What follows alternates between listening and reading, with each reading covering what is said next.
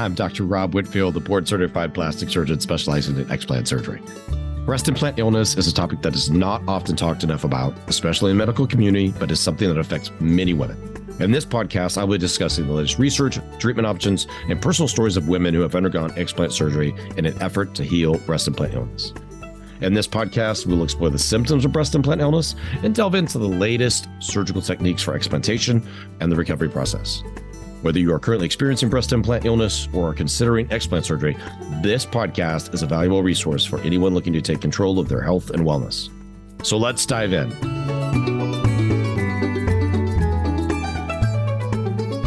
Before we get started today, I wanted to tell you about a way you can speed your healing and to begin reverse aging in your body. Reducing inflammation is especially important for women with breast implant illness. In fact, one of the most important pre explant surgery steps we take is to get rid of as much inflammation in the body as possible. So I've created a special inflammation support bundle to give you everything you need to reduce inflammation as quickly as possible. Don't let inflammation hold you back. Visit drrobsolutions.com now and grab the inflammation support bundle today. Again, you can get it at drrobsolutions.com. Dr. Whitfield, and welcome to my breast implant illness podcast. Today's question that we're going to look into deeper is Are there any risks or complications associated with breast explant surgery? So, breast explant surgery is performed for a variety of reasons. Most commonly, my practice for breast implant illness, it can be obviously performed for somebody who's uh, tired of having their reconstruction, just wants it taken down, wants to go back to a natural result, or a breast cancer patient who's flat. I've had a experience in all of those, relatively large experience, obviously, in breast implant illness. Risk and complications associated with explants are basically the same with implants, with a couple caveats. There is an incidence of, of entering the chest cavity, which is called a pneumothorax. In augmentations, it's low. Personally, I've done over almost 1,200 explants at this point, and that instance where you get a pneumothorax has happened to me in five cases in you know almost 1200 you know explants. So super low incidence and i haven't had a hematoma which is the next thing that i would uh, actually be more concerned about which is bleeding. And i haven't had one of those in a you know several years actually. So you all those things should be low and you know a skin infection super low. I don't drain people anymore. I haven't had an infection due to drains and over a couple years, obviously. And I've had one person get an infection when I haven't used drain in an explant only case and had one other infection. So that's super low as well, given how many I do and how, how high volume practice I have. So it's always bleeding, infection, scarring. All right. So, you know, scarring going to happen because you're reopening an old scar or you're revising a live scar or you're making a live scar. So scarring is part of your, you know, genetics, but typically when you're taking things out, there's less scarring after because there's less pressure because the implant's gone. So there's weight, there's less expansion of tissue. Tension is one thing that really promotes scarring.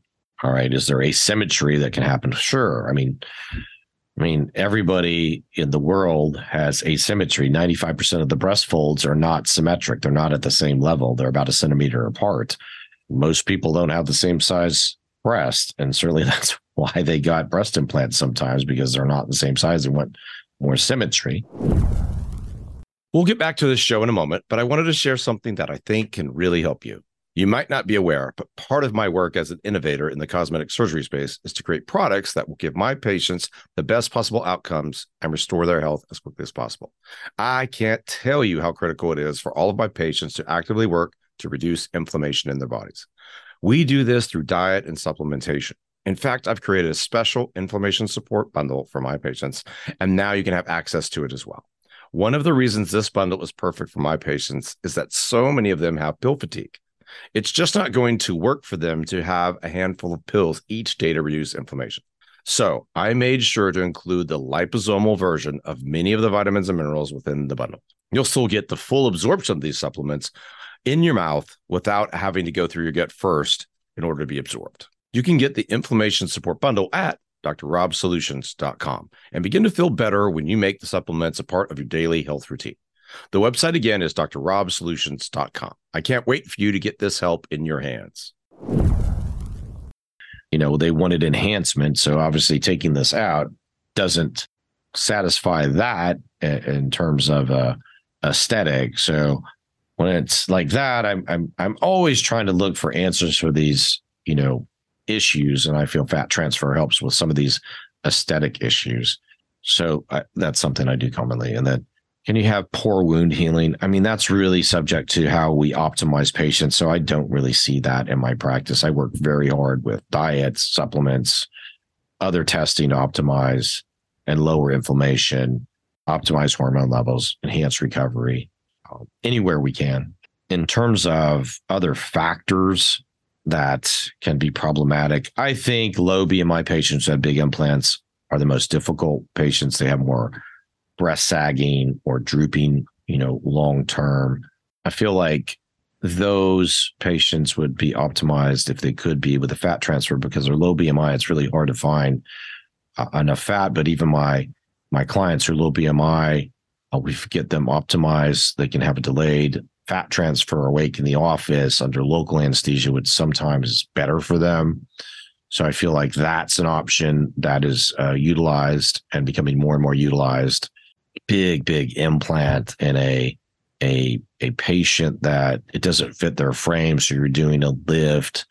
Maybe they can't, you know, have a transfer. So they've got that body image change that they've got to work through. And we try to provide as much support as possible for that. The kind of baseline medical issues I've dealt with lots of problems with lots of different issues, cardiac issues, you know, uh, pulmonary issues, which uh, obviously for us are concerning in surgery, but we've worked through those and got patients to a point where they can undergo their procedure safely and recover um, comfortably. Even if they're coming from out of state, they'll stay here for about a week in Austin. And I've operated on a range of clients, you know, as, as young as in their 20s and as late as in their, you know, 80s, really. And so that wide range of health and overall age uh, has become independent in terms of us taking care of patients. To minimize any risks or complications, we do all of the testing through my heart program, optimization with supplements, diet, treatments, lymphatic massages, if indicated peptide therapy, if indicated, you know, IV therapy, whatever we can do to support the patient, we do because it is a, a large decision to undergo explant surgery, one to provide the, the best possible setting for them. So we always want patients to pick their explant surgeon carefully. If they can't come visit us in Austin or have a virtual, we know we can't take care of everybody. I'm limited by how many, you know, I can care for at one time, but we have a large network to help and provide support. We want everybody just to get the best care possible. So always, you know, seek out a qualified surgeon, make sure they're doing explants routinely and they understand the ramifications as I've discussed them on my shows. And uh, wish you all the best on your healing journey. Before we wrap up today, don't forget to head over to the drrobsolutions.com and pick up the inflammation support bundle. I've put this bundle together after working with thousands of women with breast implant illness who wanted explant surgery. Reducing inflammation is always the first step we take. Now I'm offering the same solution to you. So go to drrobsolutions.com and get yours today.